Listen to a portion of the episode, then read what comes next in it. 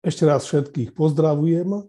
Budeme dneska čítať slova písma svätého, ktoré sú zapísané v Evangeliu podľa Lukáša v prvej kapitole v úvodných štyroch veršoch. Keďže sa mnohí pokúsili rad radom vyrozprávať udalosti, ktoré sa u nás stali, ako nám ich podali tí, čo od počiatku boli očitými svetkami a stali sa služobníkmi slova, aj ja, ktorý som všetko znova dôkladne zistil, rozhodol som sa, vznešený Teofil, napísať ti rad radom, napísať ti to rad radom, aby si poznal spolahlivosť rečí, ktorým ťa vyučovali. Na úvod by sme mohli sa povenovať trošku Evangeliu podľa Lukáša, keďže túto knihu začíname a je dobre si aj taký celkovejší obraz o nej urobiť, priblížiť si ju. Ísť na potulky s Lukášom, ako je nazvaný tento náš cyklus, je to poriadny výlet. Lebo evangelím podľa Lukáša je nielen najdlhším zo štyroch evangelí, niekto to vraj merala, že keby to bolo písané na zvitkoch, ako v dobe, keď pán Ježiš tu chodil po zemi, tie zvitky sa používali, ten zvitok mal asi 9 metrov vraj, ale Lukáš je vôbec najdlhšou knihou v Novej zmluve. Tí, ktorí sa zaoberajú biblickými znalosťami a majú radi aj v také, také prehľady, tak vedia, že predsa skutky apoštolov majú 28 kapitol a Lukáš má iba 24. To je pravda, ale Lukáš má približne o tisíc slov viacej ako skutky apoštolov a teda podľa počtu slov je to najdlhšia kniha v Novej zmluve vôbec. Nede nám o nejaké štatistiky, ale o to, že autorstvo oboch kníh, ako Lukášovho Evangelia, tak aj skutkov, ktoré boli zverejnené, obidve tieto knihy ako samostatné, oddelené celky, ich autorstvo oboch sa pripisuje Lukášovi. A tak dvojdielo Lukáš a skutky tvorí rozsahom viac ako štvrtinu celej novej zmluvy. Aj v tomto ohľade ísť na potulky s, Lukáš, s Lukášom to je megatúra. Bratvara, ty si povedal, že autorstvo sa pripisuje Lukášovi. Sú o Lukášovom autorstve nejaké pochybnosti? Pod tým výrazom pripisuje, e, mienim, že prísne, striktne vzaté sa v tomto evaneliu nedočítame, kto ho napísal. Keď čítame listy Apoštola Pavla, tak tie začínajú z pravidla formulou, napríklad list rímským, Pavel, otrok Krista Ježiša, alebo prvý list korinským, Pavel z Božej vôle povolaný apoštol Krista Ježiša alebo list Galackým, Pavel Apoštol ustanovený nie ľuďmi ani človekom, ale Ježišom Kristom. Takéto predstavenie sa autora v Lukášovom evaníliu chýba. Autor o sebe síce hovorí, ale svoju totožnosť neprezrádza a v tomto ohľade, podobne ako všetky ďalšie evanília v Novej zmluve, aj Lukášovo evanílium je anonymný dokument. A prečo sa potom v tom názve samotného toho tretieho evanielia e, objavuje Lukášovo meno?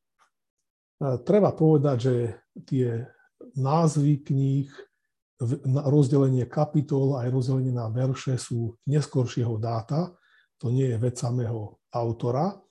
A zo štýlu písania slovnej zásoby je zrejme, že ako Lukášovo evanílium, tak aj skutky apoštolov sú dielom rovnakého autora. Približne okolo roku 180 po Kristovi e, z tejto doby pochádza poznámka Irenea, že Lukáš Pavlov z prievodca zapísal do knihy nám zvestované evanílium. A podobné zmienky sa dajú nájsť aj v ďalšej ranocirkevnej literatúre, či už je to Muratoriho kánon, to je približne 170 rokov po Kristovi, alebo prolog k Lukášovmu evaneliu z 2. storočia, alebo v spisoch Origena či Tertuliana. Takže nie je to ojedinelý e, prípad, keď to pripísali práve Lukášovi a argumenty týchto autorov boli najmä viaceré texty zo skutkov apoštolov, ktorých sa hovorí v prvej osobe množného čísla a tým sa naznačuje, že Lukáš bol blízkym spolupracovníkom apoštola Pavla. Priamo v Novej zmluve to Lukášovi opakovane sám Pavel spomína. V liste Kolosenským vo 4. kapitole 14. verši čítame Pozdravuje vás milovaný lekár Lukáš a Démas, v liste Filemonovi 23. a 24. verši medzi pozdravmi znova je aj Lukáš, pozdravuje ťa Epafras, môj spoluvezeň pre Krista Ježiša, Marek, Aristarchos, Démas a Lukáš, moji spolupracovníci. A spomeniem ešte druhý z Timoteovi 4. kapitolu, 9. až 11. verš, kde Pavel prosí Timotea, poponáhľaj sa, aby si rýchlo prišiel ku mne, lebo Démas ma opustil, zamilujúci tento svet a odišiel do Tesaloniky, Krescens do Galácie, Titos do Dalmácie a dokladá, jediný Lukáš je so mnou. Tieto texty nám ako keby naznačujú, že Pavol si Lukáša veľmi vážil. Je to tak, v skutku Lukášovo priateľstvo a služba boli pre apoštola Pavla, môžem povedať, božím darom. Pavel netajil, že trpel bližšie neurčenou alebo neurčenými, nešpecifikovanými zdravotnými problémami. On ich nazýval e, osteň v tele, potom aj píše v 2. Korinským v 12. kapitole. A niektorí usudzujú, že to bola očná choroba, iní, že išlo o schizofréniu, presne nevieme, ale zdá sa, že Pavel potreboval určitý pravidelnejší lekársky dohľad, a práve tento potrebný lekársky dohľad v jeho zdravotných ťažkostiach Pavlovi Lukáš poskytoval. Pavel si vážil, že Lukáš je vernou dušou a už tým, že je a zostáva v Pavlovej blízkosti, posilňuje Pavla v jeho zápasoch a v jeho osamelosti. Čo by sme si z toho mohli zobrať my? Uvediem také dve veci. Tou prvou je, že zoberme si príklad modlitby, akými sme modlitebníkmi, to sa prejaví najmä v tom, ako verne, vytrvalo a vrúcne sa modlívame vtedy, keď nás nikto z ľudí nevidí. Keď nepredstierame nič pred nimi, hráme nejaké divadlo. A podobne kvalita človeka sa nedokazuje tým, ako často je jeho meno spomínané, ale prejaví sa v tom, ako pracuje, aj keď nemá publicitu keď ho nikto nevidí. A v tomto sa v takej tichej práci, obetavosti a vernosti Lukáš skvele dokázal. Tá druhá vec, možno čo by bola pre nás na povšimnutie, je, že Biblia neopisuje ľudí, ktorí keď uverili v Krista, tak už boli takí machri, že nikoho nepotrebujú, že si vystačia s tým, že sa sami doma pomodlia, sami si prečítajú Bibliu alebo si pustia a pozrú nejaké kresťanské videjko, písmo svete nezastiera, že aj najväčší kresťanský misionár, apoštol Pavel, potreboval fyzickú blízkosť človeka. Potreboval priateľov, ktorí mu pomáhali niesť bremená, boli mu oporou v modlitbách aj v celkom praktickej, konkrétnej pomoci. A práve Lukáš bol pre Pavla takýmto darom z hora, pokorným, spoľahlivým a veľmi užitočným, prínosným spoločníkom Apoštola Pavla. My môžeme premýšľať, komu môžeme my takúto, tak povediac, Lukášovskú službu preukazovať.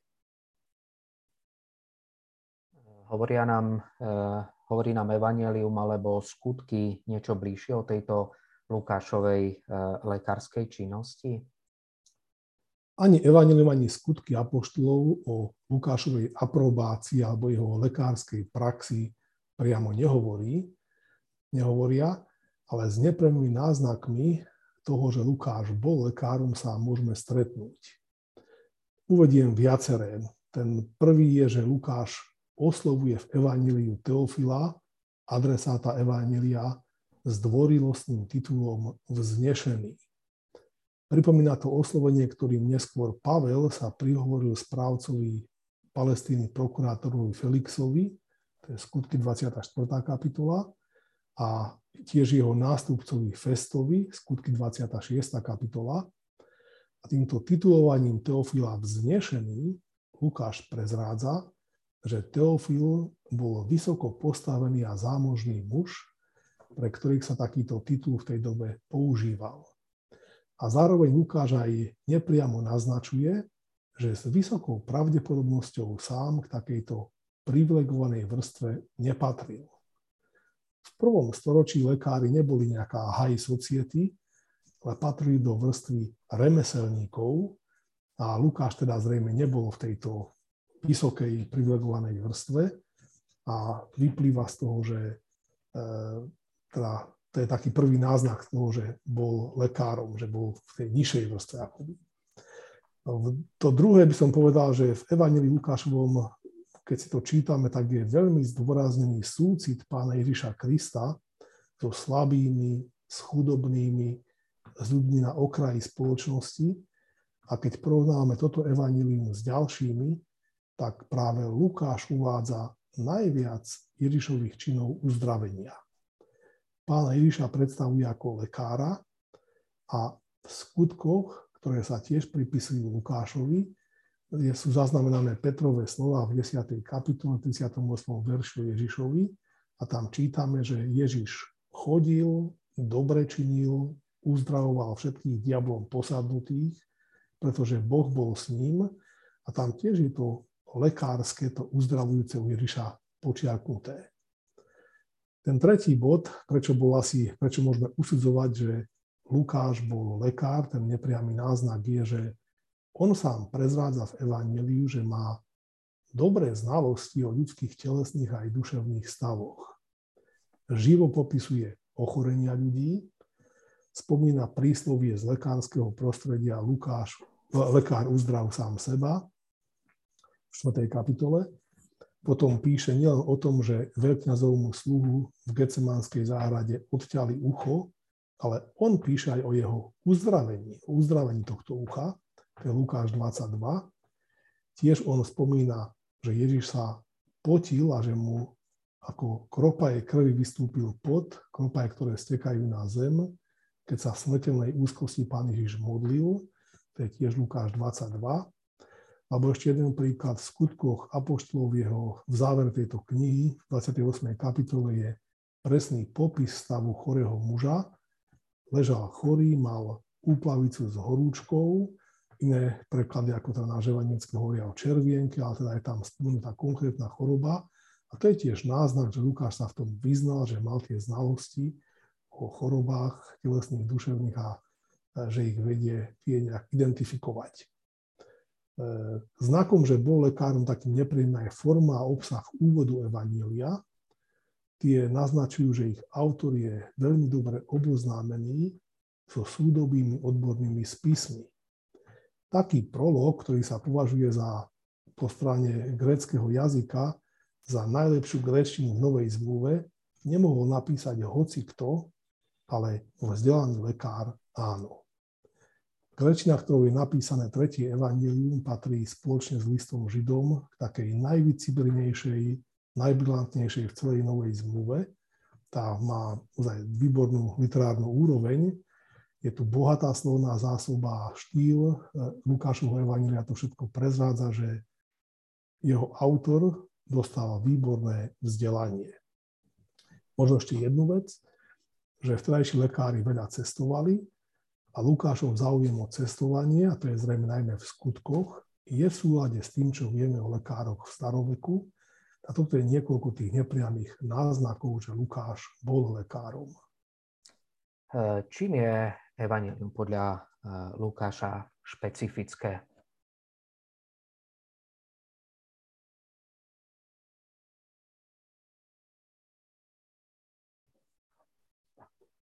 Niektoré špecifiká boli už spomenuté, že ide o najdlhšie zo všetkých, e, zo všetkých štyroch evanílií v Novej zmluve.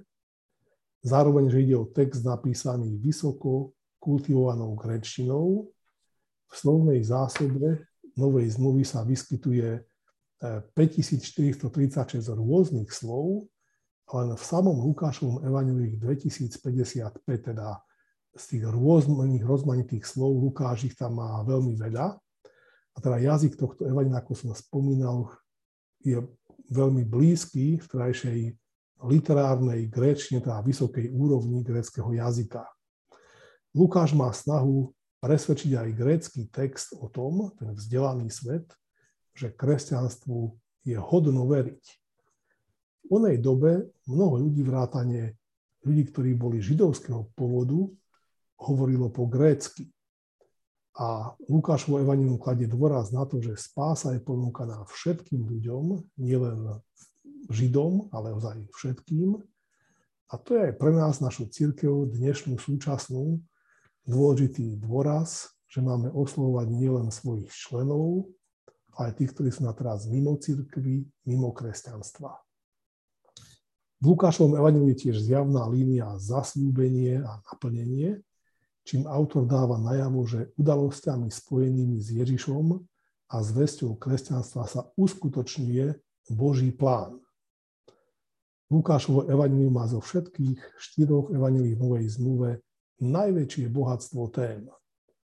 Všíma si chorých, to, ako ich Ježiš uzdravuje, zobrazuje Ježiša ako priateľa hriešnikov, tiež jeho náklonnosť k opovrhovaným, povedzme k Samaritánom, k colníkom, tiež k slabým, chudobným, hriešným. A vôbec veľmi veľkou témou Lukášovho evanília je milosrdenstvo. Spomeňme príbehy o milosrdnom Samaritánovi, o pastierovi, ktorý hľadá stratenú ovcu, o marnotratnom synovi, o žene, ktorá bola známa ako, alebo verejne známa ako hriešnica. Ježišovi umila nohy svojimi slzami, príbeh o kajúcom otrovi. Lukáš má v niektorých dielach aj prívlastok, že je písateľom Kristovej dobrotivosti. Lukáš býva niekedy nazývaný aj evangelistom chudobných.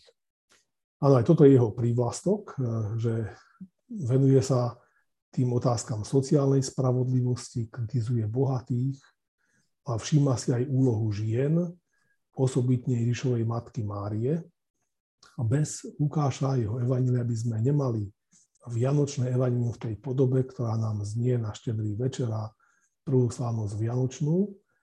A Lukáš už v tomto uh, svojom, v tejto správe o narodení Ježiša poukazuje na Ježiša ako vykupiteľa sveta. Nie cisár Augustus, ako sa vtedy verilo, a dieťa v jaslách je spasiteľom. Lukáš vo svojom evaneliu spomína aj ďalších vládcov. Áno, spomína vládcov a dokonca aj niektoré tá roky, kedy panovali. A je pre Lukáša príznačné, že zasadzuje udalosti do času, do dejín. Popri cisárovi Augustovi, druhá kapitola, spomína aj cisára Tiberia, ale aj lokálnych miestnych vládcov, akým bol Pilát, alebo Herodes, alebo Petrarcha Filip, alebo aj cirkevných predstaviteľov, aký boli, akými boli Anáš a Kajfáš. Títo chlapci, chlapíci neboli žiadni anieli, skôr tvrdí muži, ale napriek tomu je Lukášovo evanelium, evanelium radosti, ktoré ju spomína pri narodení Jana Krstiteľa, pri narodení pána Ježiša. Radosť je spomínaná v podobenstve o stratenej minci, stratenej ovci, o stratenom synovi, Tiež keď Ježiš vchádza do Jeruzalema, je to radostná udalosť. Keď sa Ježiši, Ježišovi učeníci po, na jeho na nebo vstúpení vrátili do Jeruzalema, tak sa vrátili s veľkou radosťou a tá, tento dôraz na radosť je tu tiež veľmi prítomný. Ešte pár dôrazov spomeniem. Dôraz na modlitbu. Zvlášť v nej Lukáš dáva za príklad samého pána Ježiša, tiež dôraz na pôsobenie Ducha Svetého, to je veľmi výrazná črta Lukášovho Evanília. A iba Lukáš, jeho evanílium, zachyt, zachytáva spevy, ktoré boli dôležité v liturgii a kresťanskom hudobnom umení, či už to bolo spev Márie, Magnifikát, Veleby duša moja pána v prvej kapitole, alebo tiež v prvej kapitole spevu Zachariáša, Benediktus, požehnaný pán Boh Izraelský, alebo spev Simeona, teraz prepúšťaš, pane, svojho služobníka v pokoji, to je Lukáš, 2. kapitola. V Evangeliu podľa Jána sa nachádza asi jeden z najznámejších novozmluvných veršov, eh, Jánovi 3.16. Nájdeme eh, nejaký kľúčový verš eh, aj u Lukáša? Spomeňme dva takéto verše. Za kľúčové môžeme u Lukáša v Evangeliu považovať Lukáš 19.10, to je z príbehu o Zacheovi. Syn človeka prišiel hľadať a spasiť, čo bolo zahynulo alebo tiež e, prvá kapitola 52. a 53.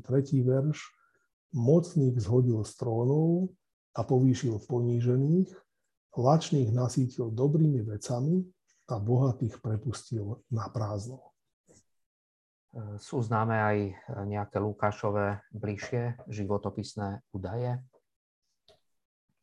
Z tých biblických textov vyplýva, že Lukáš bol lekárom a blízkym spolupracovníkom apoštola Pavla a Biblici sa prikladajú aj k mienke, že s veľmi vysokou pravdepodobnosťou bol Sýrčanom, teda pochádzal z Antiochie v Sýrii a zrejme v tomto prostredí aj nadobudol kvalitné vzdelanie.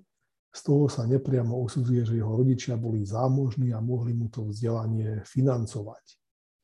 Lukáš bol pôvodom pohan, ale mal náboženský kontakt so židovstvom ešte predtým, ako sa stal kresťanom lingvisti to nejak prerátali, dneska to je cez počítače dobre možné, že 90% slovnej zásoby Lukášovho evanília sa nachádza v predkresťanskom preklade starej zmluvy do gréčtiny, ktorý sa volá Septuaginta.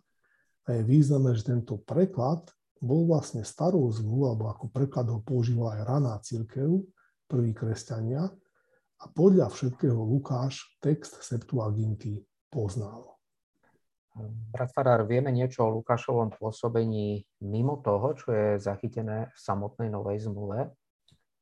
Niečo vieme, ale tie informácie nie sú jednoznačné, mienky sa neraz rozchádzajú.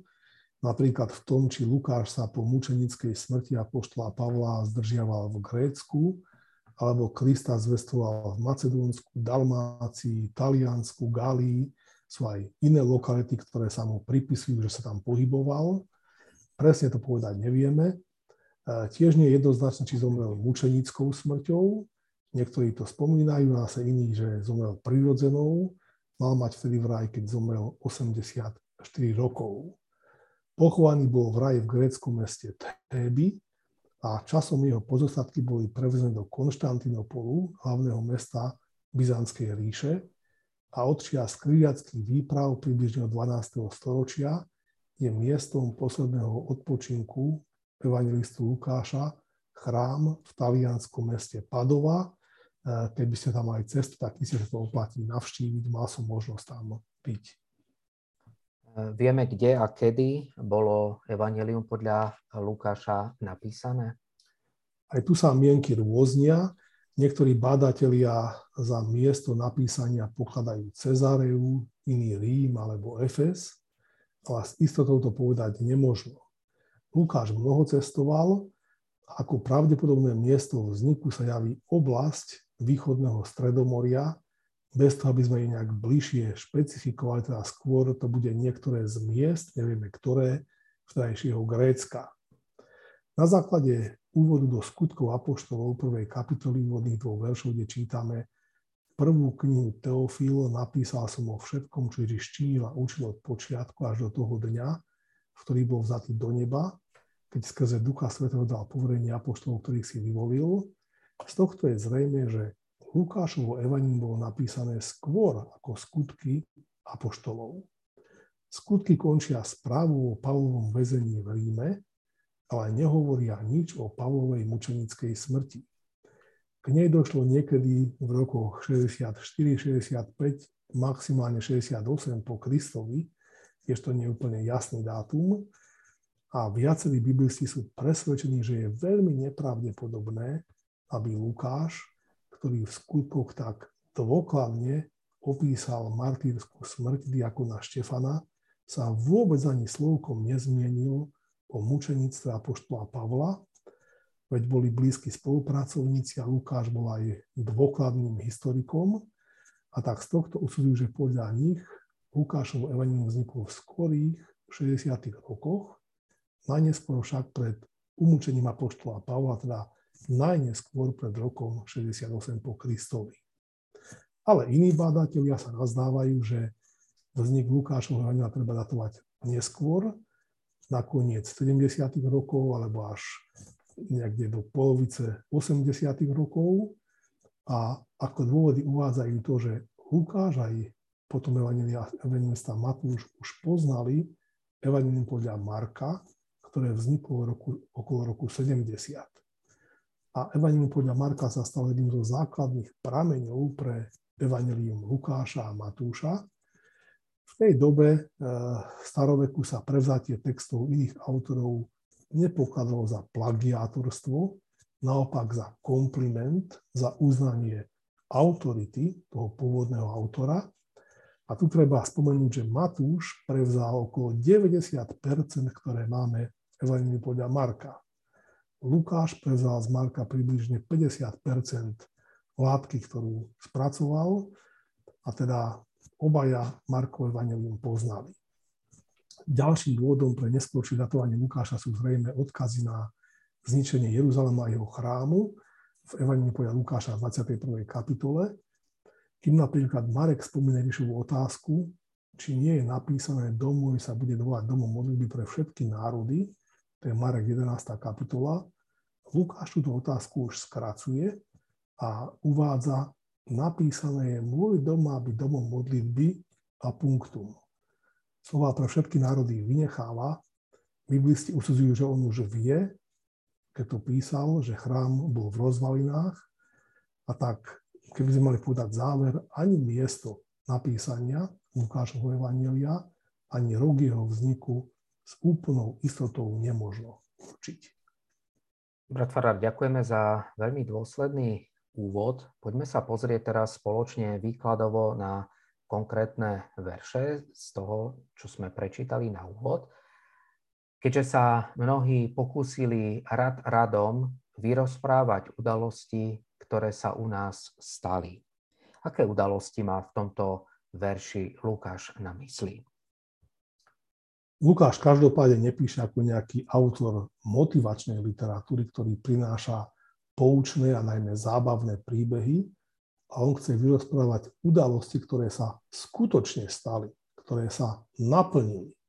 A nejde o nejaké náhodné udalosti, ale o tie, ktoré boli predpovedané, ktorými Pán Boh naplnil svoj sľub, keď dal svojmu ľudu izraelskému a ľudstvu celému už pred mnohými storočiami dal tento sľub, že príde vykupiteľ z hodu Dávidovho, knieža pokoja, zmierí ľudí s Bohom, nastolí Božie kráľovstvo a to sa naplnilo v Ježišovi. O tomto chce Lukáš svedčiť, to sú tie udalosti, ktoré sa skutočne stali. V druhom verši čítame, ako nám ich podali tí, čo od počiatku boli očitými svetkami a stali sa služobníkmi slova. Kto boli títo ľudia?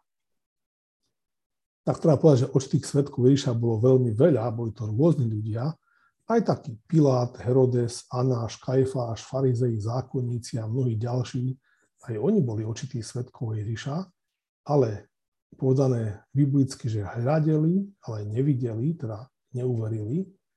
A Lukáš myslí pod očitými svetkami niekoho iného, nie týchto spomenutých. On myslí na tých Ježišových, na Ježišových učeníkov ktorí, a tých, ktorí uverili, teda nielen videli, ale naozaj uverili a ktorým sa do pamäťa a srdca nezmazateľnou silou vtislo to, čo Ježiš hovoril.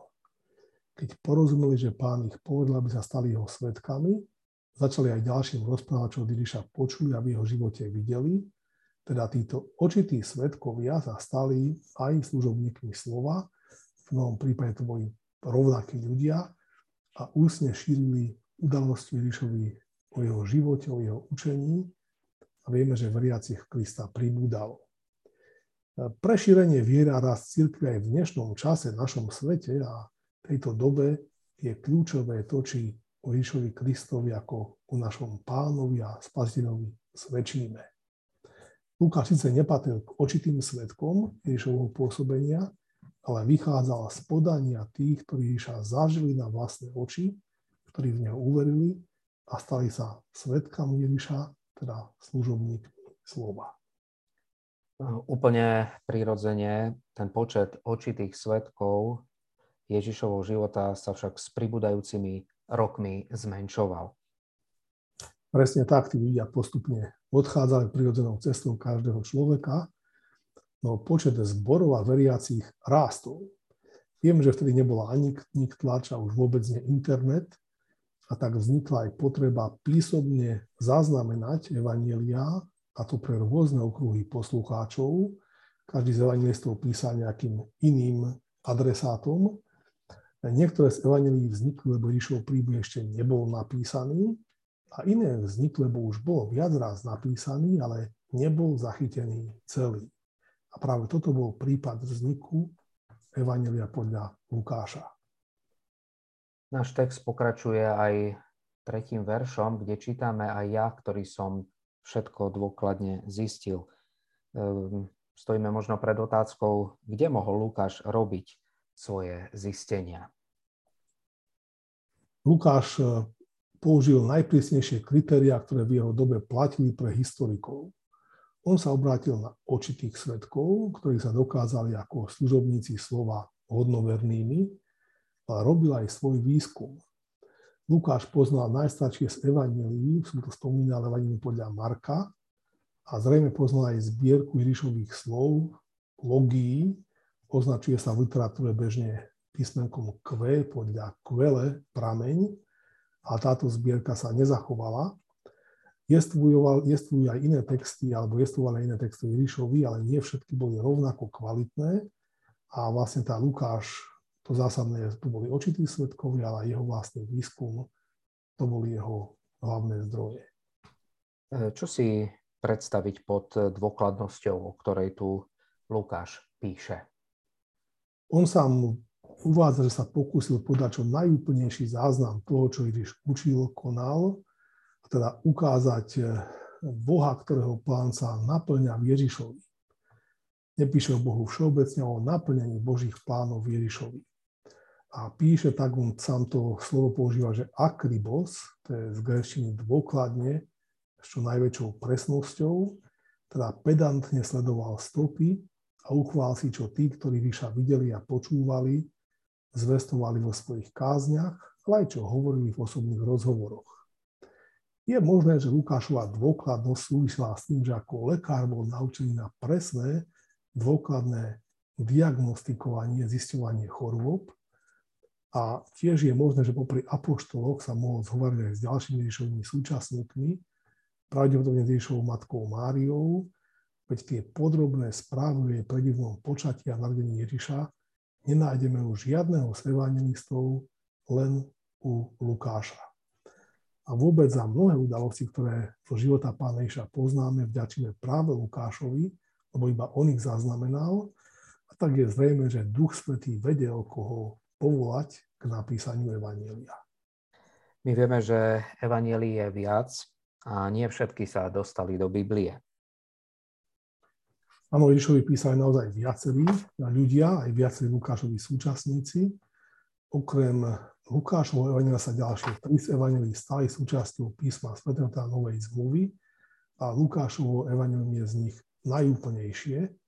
Tiahne oblúk od zvestovania, narodenia a toho, kto pánovi pripraví cestu, teda Jana Krstiteľa, až po Ježišovo vstúpenie na nebo a opiera sa o dôkladný výskum, vysoko vzdelaného človeka, ktorý však nestal v centre pozornosti, ale zvestoval Ježiša Krista ako stredobod Božích dejín spásy. Keď nás niekedy učili, že Biblia je nevedecká, tak Lukáš pracoval ozaj brilantnými vedeckými metódami, nenápadne, ale veľmi verne, veľmi precízne a dôkladne. Napokon byť verný v tom svojom poslaní vo svojej úlohe dobrá cesta je pre súčasných členov cirkvi. Náš tretí a štvrtý verš, eh, ktorým sa tento dnešný text končí, znejú takto. Rozhodol som sa, znešený Teofil, napísať ti to rad radom, aby si poznal spolahlivosť rečí, ktorým ťa vyučovali.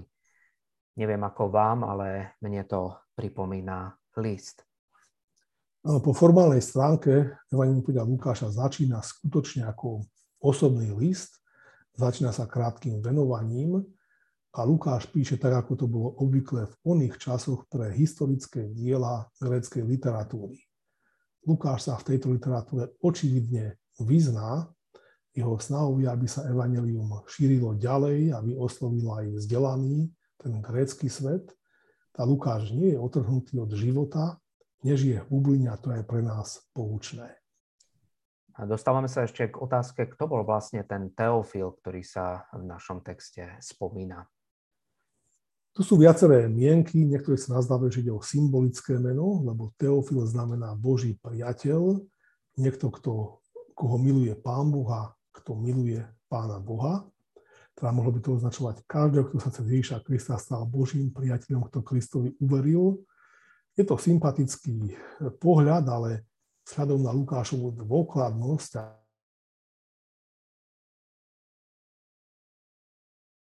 nám neznámy bližšie oslovený vznešený Teofil bol konkrétny, vzdelaný a majetný človek, ktorý sa stal nedávno kresťanom, teda bol novoobráteným. A zdá sa, že vo svojej horlivosti si zadovážil nejaký text o Ježišovi. Lukáš sa s ním oboznámil a Teofilovi naznačuje, že nie je dobré kupovať a čítať všetko, čo sa tvári pobožne. Lukáš sa pustil do vlastného bádania, ktorého zámerom bolo, aby Teofilovi urobil, tak povediac, poriadok, aby si on mohol spraviť presnejší obraz o veciach, o ktorých už počul veľa nejednotných správ, aby Teofil nemal vo viere zmetok. Lukáš sa teda odhodlá spoľahlivo zrekonštruovať príbeh pána Ježiša, tak ako sa v ňom všetko odohralo, aby Teofil nezišiel na cestie, ale staval na hodnovernom základe udalosti Ježišovi na učení apoštolov. A nebolo to žiadne light kresťanstvo.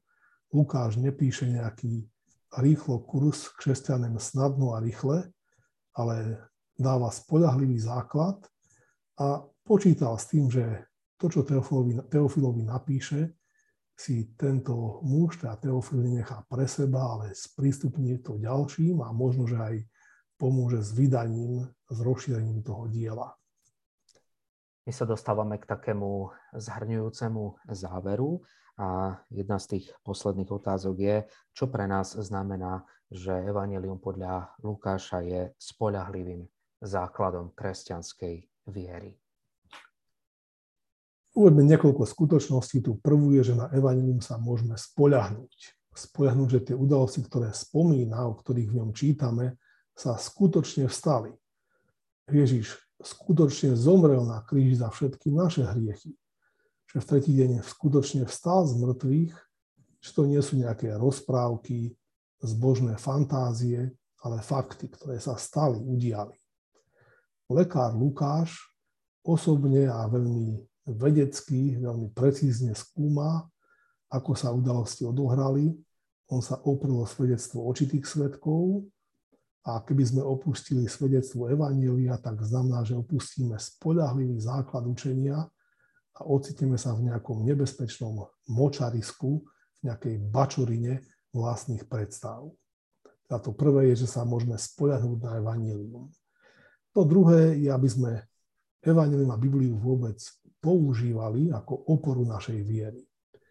Aj v našom svete a v našom osobnom živote sa udejú veci, ktoré našu vieru rozkolíšu. Božie slovo je však pevnou oporou aj v situáciách a obdobiach, keď sa naša viera otriasa. A je dobre, keď sa vystavujeme vplyvu Božieho slova, či už cez služby Božie, cez osobné čítanie Biblie, biblické hodiny. To všetko pomáha našej viere, aby sa stávala aby zostávala pevnou. Možno ešte jeden, jednu vec. Keď potrebujeme duchovné uzdravenie, tak hľadajme pomocu toho najlepšieho lekára, ktorého slovo má moc. Zasúbenia písma svetov, aj tie, ktoré nám znejú pri spovedi, pri večeri pánovej. Lukáš nám zanechali jej slova ustanovenia, aj pri krste. Tieto zasúbenia písma sú skvelá terapia pre hriechom ubolenú dušu. Je to terapia, ktorá je založená na živote, na utrpení, na smrti a zmrtvých staní pána Ježiša Krista, ako Tieto udalosti zvestoval Lukáš a ďalší Boží svetkovia. Mohol by si, brat Farár, prosím ťa teraz v úplnom závere zhrnúť také tri aplikácie eh, do života z dnešného textu? Tak niečo som spomenul už predtým, ale myslím, že môžeme počiarknúť to, že tá kvalita človeka sa prejavuje tým, ako pracuje, aj keď nemá verejnú publicitu. Lukáš nie je nejak veľmi často menovaný, ale v tej práci a službe sa dokázal, čo sme neboli, bol ako vy, ten služobník, ktorý urobil to, čo mal urobiť a verne to konal. Spomínal som, že aj Pavel, ktorý bol veľkým misionárom, potreboval tú blízkosť ľudskú, fyzickú, niekoho, kto sa s ním modlil, k tomu bol oporou v nesení bremien aj v tej praktickej pomoci, tých jeho zápasoch, ktoré ako misionár podstupoval. A premýšľajme, komu môžeme túto službu Lukášovskú preukazovať. Lukáš ju preukazoval Pavlovi, Teofilovi a zrejme aj ďalším nemenovaným a my sa pýtajme, komu my môžeme byť takýmto užitočným služobníkom, ako môžeme byť na osoch a duchovný užitok. Tom druhom slede možno poviem a v druhom momente, že Lukáš sa snažil osloviť pohanov a to je aj naša úloha dnešnej cirkvi súčasnej, aj tej, do ktorej my patríme, oslovovať nielen našich, tých, ktorých sa k nám hlásia, ale aj nekresťanov a premýšľať o spôsoboch, ako to robiť, pre šírenie viery a rast cirkvi je i dnes kľúčové, či o Kristovi svedčíme, alebo či o ňom mlčíme, či ho zamočujeme. A žijeme si iba nejak pre seba. Lukáš pracoval nenápadne, ale verne, dôkladne a to je dobrá cesta aj pre nás, pre dnešných súčasných členov cirkvi. Možno tretie, eh, to je ten odkaz Teofilovi, že nie je dobré kupovať alebo čítať všetko, čo sa zbožne tvári, lebo je aj veľa light kresťanstva, aj veľa tých kresťanem snadno a rýchle a má mať spodahlivý základ kresťanskej viery na ňom budovať a to je tiež taký praktický odkaz e, tohto úvodu, úvodu Lukášovho prvých štyroch veršov. Amen.